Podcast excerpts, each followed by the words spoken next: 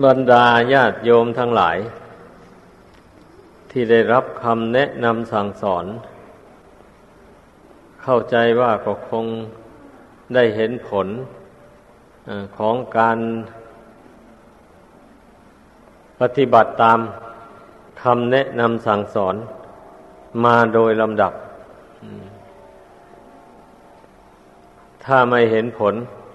ก็คงจะเบื่อหน่ายถอนตัวไปแล้วปันนี้ นี่แสดงว่าการปฏิบัติ ตามคำสอนของพระพุทธเจ้าที่ได้แนะนำสั่งสอนมานั้นย่อมได้ผลไม่มากก็น้อยแต่ละคน คือหมายความว่าได้ตื่นตัวกัน ถ้าหากว่าไม่ได้ฟังคำสอนของพระพุทธเจ้านี่ จะนอนหลับนอนไหลกัน ไม่คิดที่จะฝึกตน ให้กิเลสตัณหามันน้อยเบาบางออกไปจากกิจใจ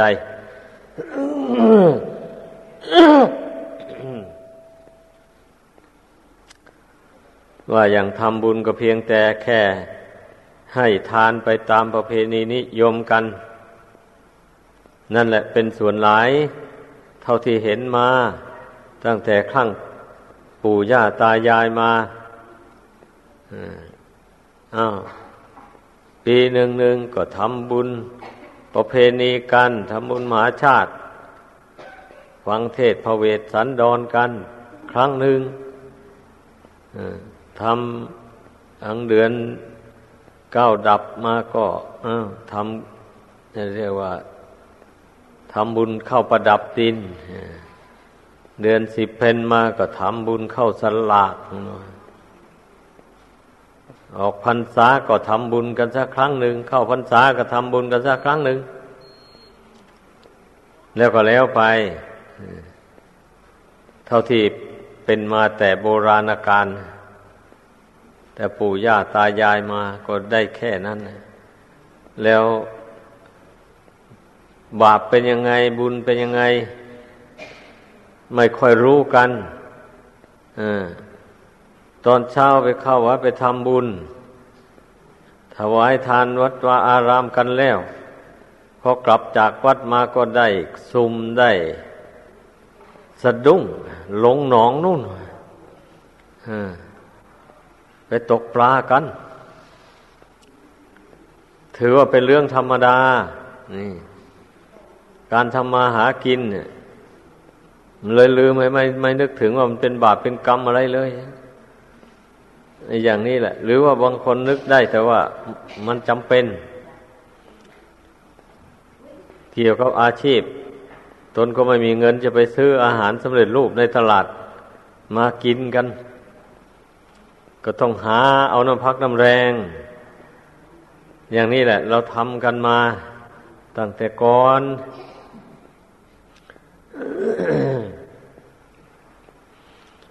ที่เป็นทั้งนี้ก็เพราะความไม่รู้นั่นเอง ความไม่รู้ เมื่อรู้แล้วมันถึงมีทางหลีกเว้นอยู่นั่นแหละนั่นเนี่ยมันมันถึงมีทางหลีกเว้น เช่นอย่างรู้ว่าเสือนะ มันอยู่ในป่านี้อย่างนี้นะ มันก็ไม่เข้าไปแล้วในป่านั้นไหมมันก็ไปป่าอื่น ไปป่าที่มันมีเสืออ อย่างนี้แหละถ้าถ้ามันไม่รู้ว่ามีเสืออยู่นั้นมันเข้าไปเลยอันนี้ชั้นใดก็เหมือนกันแหละ ถ้ามันไม่รู้ว่าทำอย่างนี้มันเป็นบาป ไม่รู้ด้วยปัญญานะ อย่างนี้มันก็ทำไปเรื่อยๆไม่สะดุ้งหวาดกลัวต่อการกระทำนั้น มันจะอำนวยผลให้เป็นทุกข์อย่างไร ไม่สนเลย นี่เลย แม้คนมีอายุมากก็ทำเหมือนกับคนหนุ่มนั่นแหละไม่หาทางหลีกเว้นเลย เท่าที่เห็นมาบัดนี้มาถึงพวกเรา อะ นับว่ามีเป็นลาบอันดี อันหนึ่ง ที่มีผู้แนะนำสั่งสอน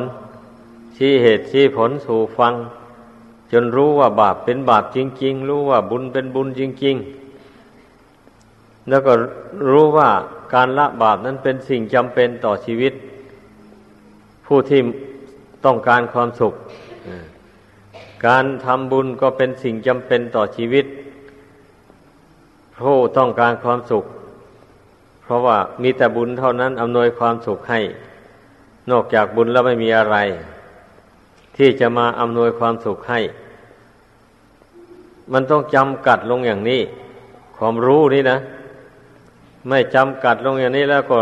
โลเลไปหมด มันจะไม่ได้ตั้งใจจดจ่อต่อบุญต่อกุศล ถ้าถ้าเรารู้ชัดลงไปอย่างนี้แล้ว มันก็ไม่ลังเลสงสัยแล้ววันนี้ในการทำบุญนะในการทำความดีด้วยกายวาจาใจ ก็ถือว่าเป็นหน้าที่ของเราผู้ที่รู้ตัวอยู่แล้วว่า บุญกุศลที่ตนสร้างมาทำมามันยังไม่เต็ม มันยังบกพร่องอยู่จำเป็นเราจะต้องพยายามสร้างไปเรื่อยๆ จนกว่ามันจะเต็ม นี่ ก็ให้เข้าใจความหมายอย่างนี้ เพราะว่าการ สร้างบุญกุศลนี่ถ้ายังไม่เต็มตราบใดแล้วก็ยังพ้นจากความเกิดแก่เจ็บตายนี่ไปไม่ได้เลย ก็ต้องเที่ยวเกิดแก่เจ็บตายอยู่อย่างนี้แหละ เที่ยวมาเกิดมา มาสร้างบารมีสำหรับคนที่ตื่นตัวนะอันนี้คนที่รู้สึกตัวได้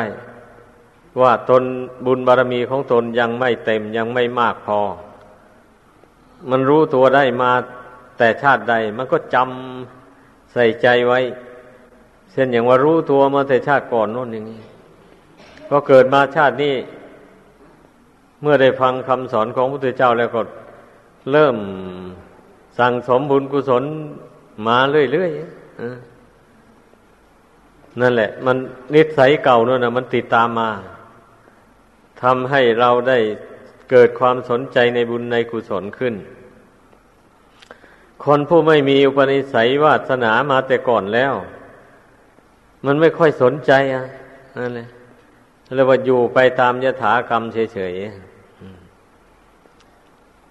อยู่ไปอย่างนั้นแหละเอาเพื่อนพาทำบุญก็ทำไปทำไปเบาๆบางๆไปอย่างนั้นแหละ ไม่ตั้งใจทำจริงจัง นั่นแหละ คนไม่มีอุปนิสัย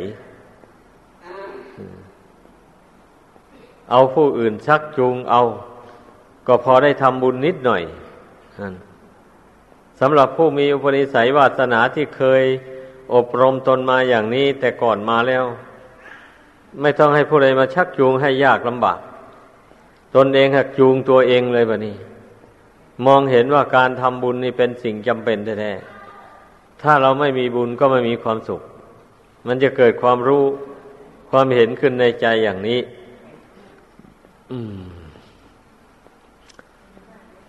ถ้าตนไม่มีบุญก็ไม่มีความสุข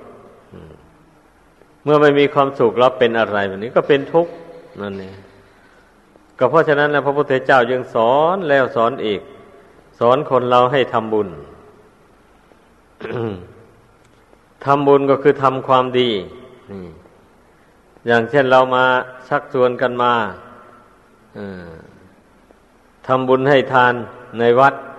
ในครั้งนี้เลยแล้วก็มาสมทานศีลแปดเข้าไป เป็นอันว่าประพฤติพรหมจรรย์บัดนี้ เรา เรามาประพฤติพรหมจรรย์กันชั่วคราว นี่แหละ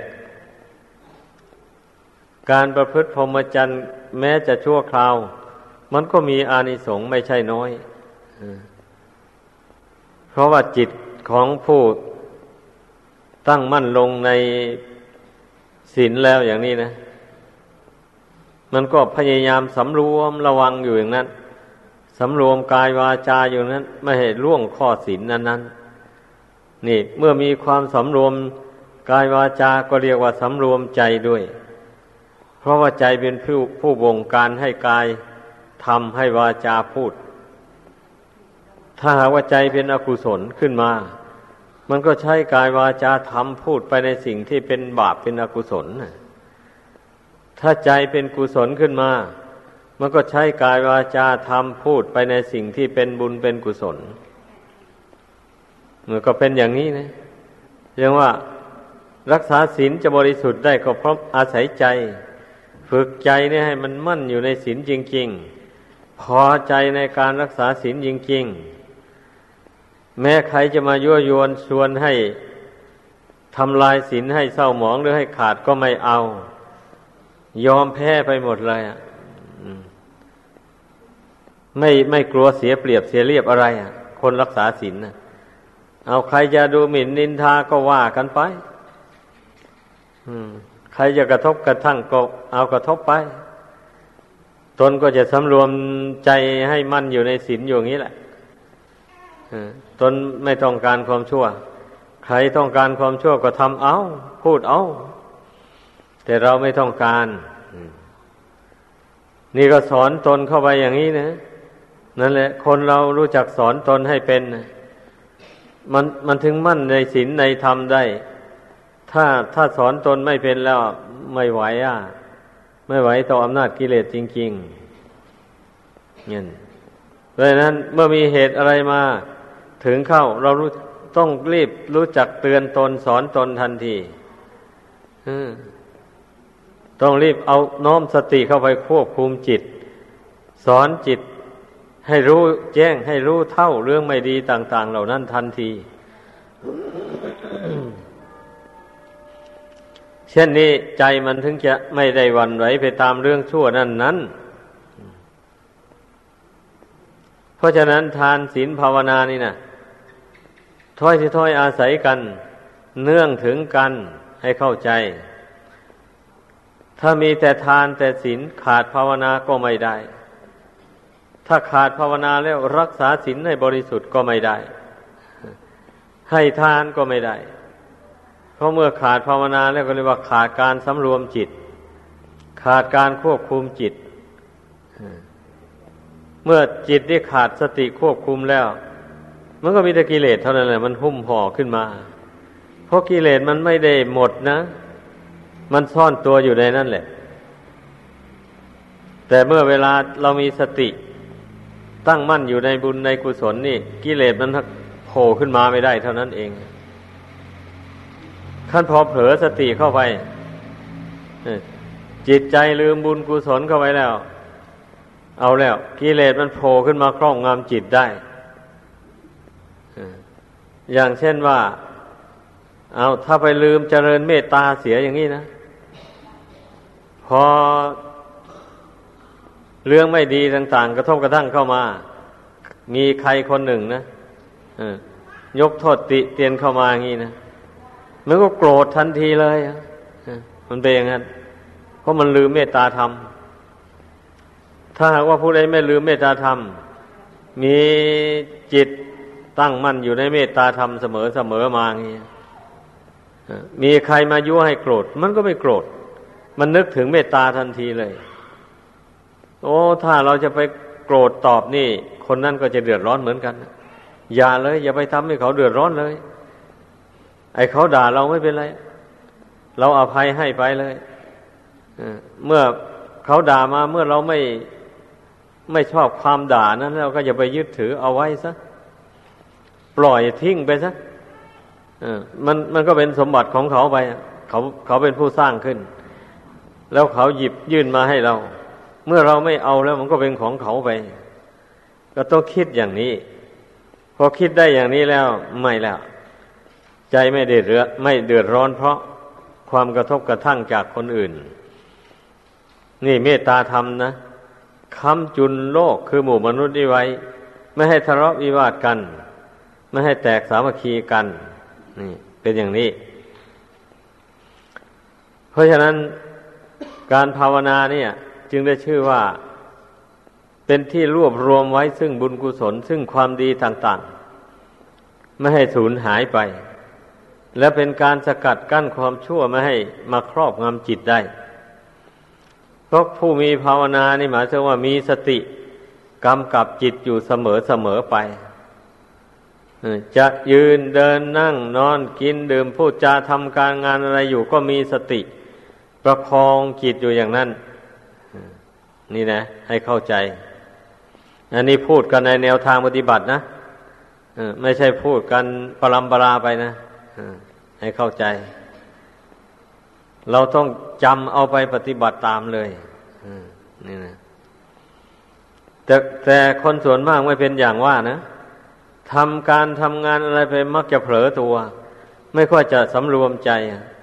สติห่างจากใจส่งไประลึกไปแต่ถึงเรื่องอื่นๆนู่น ลืมจิตอะ พอดีมีเรื่องไม่ดีกระทบเข้ามาเอาแล้ว จิตใจหวั่นไหวทันทีแล้วเพราะไม่มีสติครอบครองไว้ ไม่มีสติห้ามจิตไว้ นี่ลองสังเกตดูมันจะเป็นความจริงไหมนั่นแหละถ้าถ้าเวลาใดมีสติกำกับจิตอยู่เนี่ย แม้ใครจะพูดจากระทบกระทั่งอะไรมาอย่างนี้ มันก็ไม่ตื่นเต้นนะมันห้ามจิตได้เป็นอย่างนั้น ถ้าเผลอสติแล้วเป็นได้เรื่องเลย นี่ขอให้พากันตั้งใจคำว่ารักษาศีลในที่นี้มันต้องอาศัยสติเป็นกำลังสตินี่มันอุปมาเหมือนอย่างเจ้าหน้าที่ ผู้รักษาความปลอดภัยในสถานที่ต่าง ๆ นั่นแหละ เจ้าหน้าที่มันจะต้อง ตรวจตราคนผ่านเข้าผ่านออก ถ้าพิจารณาเห็นว่าคนนี้ เห็นท่าจะไม่ไม่เป็นคนดีแล้ว เห็นจะเห็นจะเป็นคนไม่ดี เจ้าหน้าที่จะต้องขอกรวดค้นดู ถ้าไปเจออาวุธหรืออะไรอยู่ในนั้นอย่างนี้ก็ก็ต้องโดนจับกันไปฟ้องร้องลงโทษตามความผิดนั้นนั้น ถ้ากรวดดูแล้ว เขาไม่มีอาวุธติดตัวอะไรเลยเขาไม่ได้ตัวเปล่าๆนี้ก็อนุญาตให้เข้าไปได้ อันนี้ก็เช่นเดียวกันนั่นแหละ สติเนี่ยคอยกำกับอยู่กับตาหูจมูกลิ้นกายใจ หรือว่าทวารทั้งเก้าก็ว่าได้ทวารปาก นี่แหละอันหนึ่ง ก่อนจะพูดอะไรกับใครที่ไหน ก็มีสติระลึกได้ก่อน ถ้าเห็นว่าเป็นประโยชน์ก็จึงค่อยพูดไป ถ้ารู้ว่าไม่เป็นประโยชน์ก็งดพูด ตาเมื่อเห็นรูปอะไรก็มีสติระลึกพร้อม เมื่อเห็นว่ารูปนั้นไม่ค่อยมีประโยชน์อะไรแล้วก็ให้มันผ่านผ่านไปเลย ไม่ต้องไปวิตกวิจารณ์กับรูปอันนั้นนะ อ อย่างนี้แหละ หูได้ยินเสียงก็เหมือนกันนะเมื่อรู้ว่าเสียงนั้นไม่ค่อยมีประโยชน์อะไรอย่างนี้ก็ไม่ต้องไปใส่ใจกับมันกำหนดใจห้ามใจ อยู่เสียแล้วเสียงนั้นมันก็ผ่านไปดับไป เมื่อจมูกได้สูดกลิ่น หอมกลิ่นเหม็นกลิ่นอะไรต่ออะไรเออพิจารณาเห็นว่า กลิ่นเหล่านี้เป็นเรื่องธรรมดา เป็นของธรรมดา ไม่ควรจะไปยินดียินร้ายกับมัน อย่างนี้ก็ไม่ไม่ยินดียินร้ายอะไร จะเป็นกลิ่นหอมหรือกลิ่นเหม็นก็ให้มันผ่านผ่านไปเลยเมื่อลิ้นได้รับรสอาหาร อร่อยหรือไม่อร่อยก็ตามหมู่นี้มันก็เป็นเรื่องของอนิจจังทั้งนั้นเลยรสอาหาร มันก็รู้สึกแต่เฉพาะมาสัมผัสกับลิ้นเท่านี้พอกลืนเข้าไปถึงกระเพาะแล้วรสอาหารนั้นหายไปหมดแล้ว อย่างนี้เราก็ทำความรู้เท่ารสอาหารนี่เรื่อยไป ไม่ยินดียินร้ายกับรสอาหารร่างกายอันนี้มันก็เป็นธรรมดานะมันต้องได้สัมผัสถูกต้องกับเย็นบ้าง ร้อนบ้าง อ่อนบ้าง แข็งบ้างหยาบบ้าง ละเอียดบ้าง อย่างนี้แหละ สิ่งที่มากระทบกระทั่งนั้นนะแต่เราก็ระวังตัวไม่ให้ สิ่งที่มันจะไปเป็นอันตรายต่อร่างกายมากระทบกระทั่ง มันก็ยังเหลืออยู่ตั้งแต่ความร้อนความหนาว อันนี้ถึงอย่างไรมันก็ป้องกันไม่ได้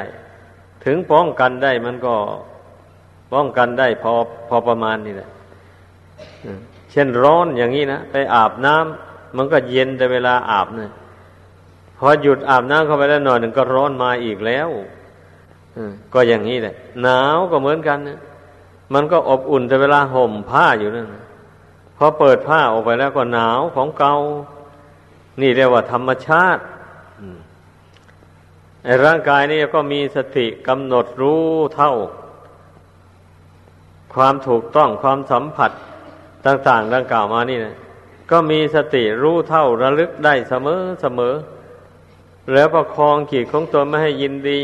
ยินร้ายกับสิ่งต่าง ๆ ที่มากระทบทางตาเป็นต้นดังกล่าวมานั้นไอ้อย่างนี้แหละการรักษาศีลก็สำรวมอินทรีย์ไปพร้อมกันเลย เช่นนั้นศีลมันก็จึงบริสุทธิ์ได้ เมื่อศีลบริสุทธิ์ได้มันก็เป็นบาตให้เกิดสมาธิ เพราะเมื่อใจไม่ยินดียินร้ายกับอารมณ์ต่าง ๆ ที่กระทบมาแล้ว จิตก็เป็นปกติอยู่ พอน้อมสติเข้าไปเพ่งจิตภายใน เข้าไปอย่างนี้นะจิตนี่มันเมื่อมันไม่ไม่หลงยึดอารมณ์ภายนอกต่าง ๆ ไว้แล้ว น้อมเข้าไปหาความสงบ มันก็ลงไปเลยมันก็ไม่คิดฟุ้งซ่านไปทางอื่น เพราะว่ามันมันเป็นปกติมาแต่ศีลแล้วม มันเป็นปกติมาแต่เราสำรวมอินทรีย์มานุนนั่นให้เข้าใจ การที่จะทำใจให้สงบลงไปได้ ง่ายนะ มันต้องรวสำรวมในศีลสำรวมอินทรีย์ พร้อมกันมาโดยลำดับ ดังนั้นเมื่อมาทำสมาธิภาวนามันก็จึงสงบมันจึงรวมลงได้ง่ายเป็นอย่างนั้น ดังนั้นให้พากันตั้งอกตั้งใจปฏิบัติตาม ที่แนะนำมานี่แหละเมื่อได้ปฏิบัติตามอย่างที่ว่านี้แล้ว การที่มาสมทานสินแปดเพื่อปฏิบัติบูชาคุณของครูบาอาจารย์ ที่ได้แนะนำสั่งสอนมา การปฏิบัติบูชานี่ก็นับว่าไม่เป็นไปได้ เราตั้งอกตั้งใจลงไปอย่างว่านี้นะ ก็เป็นไปได้จริง ๆ นอกจากจะเป็นการบูชา พระคุณอย่างว่านั้นแล้ว เราก็เป็นบุญเป็นกุศลของตนของตน ยิ่งยิ่งขึ้นไป ถ้าไม่ได้ปรารบถึงเรื่องการทำบุญอายุ อย่างนี้มันก็ไม่ได้สละบ้านเรือนมาชุมนุมกันเพื่อฝึกฝนอบรมตนนี่มันการที่ เราจะได้บำเพ็ญบุญสามัคคีร่วมกันแต่ละครั้งละคราวเนี่ย ก็ต้องโดยปรารบเหตุอันใดอันหนึ่งขึ้นมาอย่างนี้แหละ แต่ถ้าหากว่าไม่ได้ปรารบเหตุอันใดหนึ่งขึ้นมานี่ มันก็ยากที่มันจะได้สามัคคีกันนะจะได้รวมกันนะมันเป็นอย่างนั้น เพราะว่าต่างคนต่างก็มีภาระ ที่จะต้องทำกันทั้งนั้นแหละ เกิดมาในโลกนี้นะ เรามาแบกภาระอันนี้อยู่เงี้ยเพราะชีวิตนี้เป็นของไม่เที่ยง ต้องแสวงหาปัจจัยสี่มาบำรุงมันอยู่งี้แหละ มันจึงพอประทังอยู่ได้ ถ้าขาดปัจจัยสี่เสียอย่างใดอย่างหนึ่งแล้วก็ร่างกายอันนี้จะตั้งอยู่ไม่ได้อะมันเป็นอย่างนั้น พระพุทธเจ้าจึงได้ทรงตรัสว่าภาราหาเวปัญจักขันธาขันทั้งห้าเป็นภาระอันหนัก ภาราฮาโรจะปุกโลแต่บุคคลก็ยังยึดถือภาระอันนั้นไว้มันว่าทั้งที่รู้อยู่ว่าขันห้านี่เป็นภาระอันหนักเหลือเกินนะ ถึงอย่างนั้นก็ยังพากันไปยึดถือด้วยความอะไร เสียดาย เวลาขันห้านี่มันวิบัติสุดโทมลงไป ก็สะดุ้งหวาดกลัวต่อความตาย โอ้วันนี้เราจะมาตายจาก ลูกจากหลานจากบ้านจากเมืองไปแล้ววิตกไปเท่าไรก็ยิ่งเศร้าโศกเสียใจขึ้นมา นั่นแหละลักษณะของใจที่มันยึดถือขันห้านะ ทีนี้ถ้าหากว่าบุคคลมาภาวนาอยู่เสมอเสมอพี่นาขันห้าอยู่ เห็นตามเป็นจริงอยู่อย่างนั้น แล้วก็หัดปรงหัดวาง ให้ใจมันรวมลงไปเป็นครั้งเป็นคราวลงไปอยู่อย่างนี้ เมื่อเวลาขันห้ามันวิบัติลง อย่างนั้นมันก็ไม่เสียใจไม่ดีใจไม่เศร้าโศก ไม่สะดุ้งหวาดกลัวต่อความตาย เพราะว่าพิจารณาเห็นชัดด้วยปัญญามาแล้วภารานิเคปนังสุขังคุณว่าการปล่อยวางภาระอันหนักเสียได้เป็นความสุข อันยอดเยี่ยมดังแสดงมา ขอจบลงเพียงเท่านี้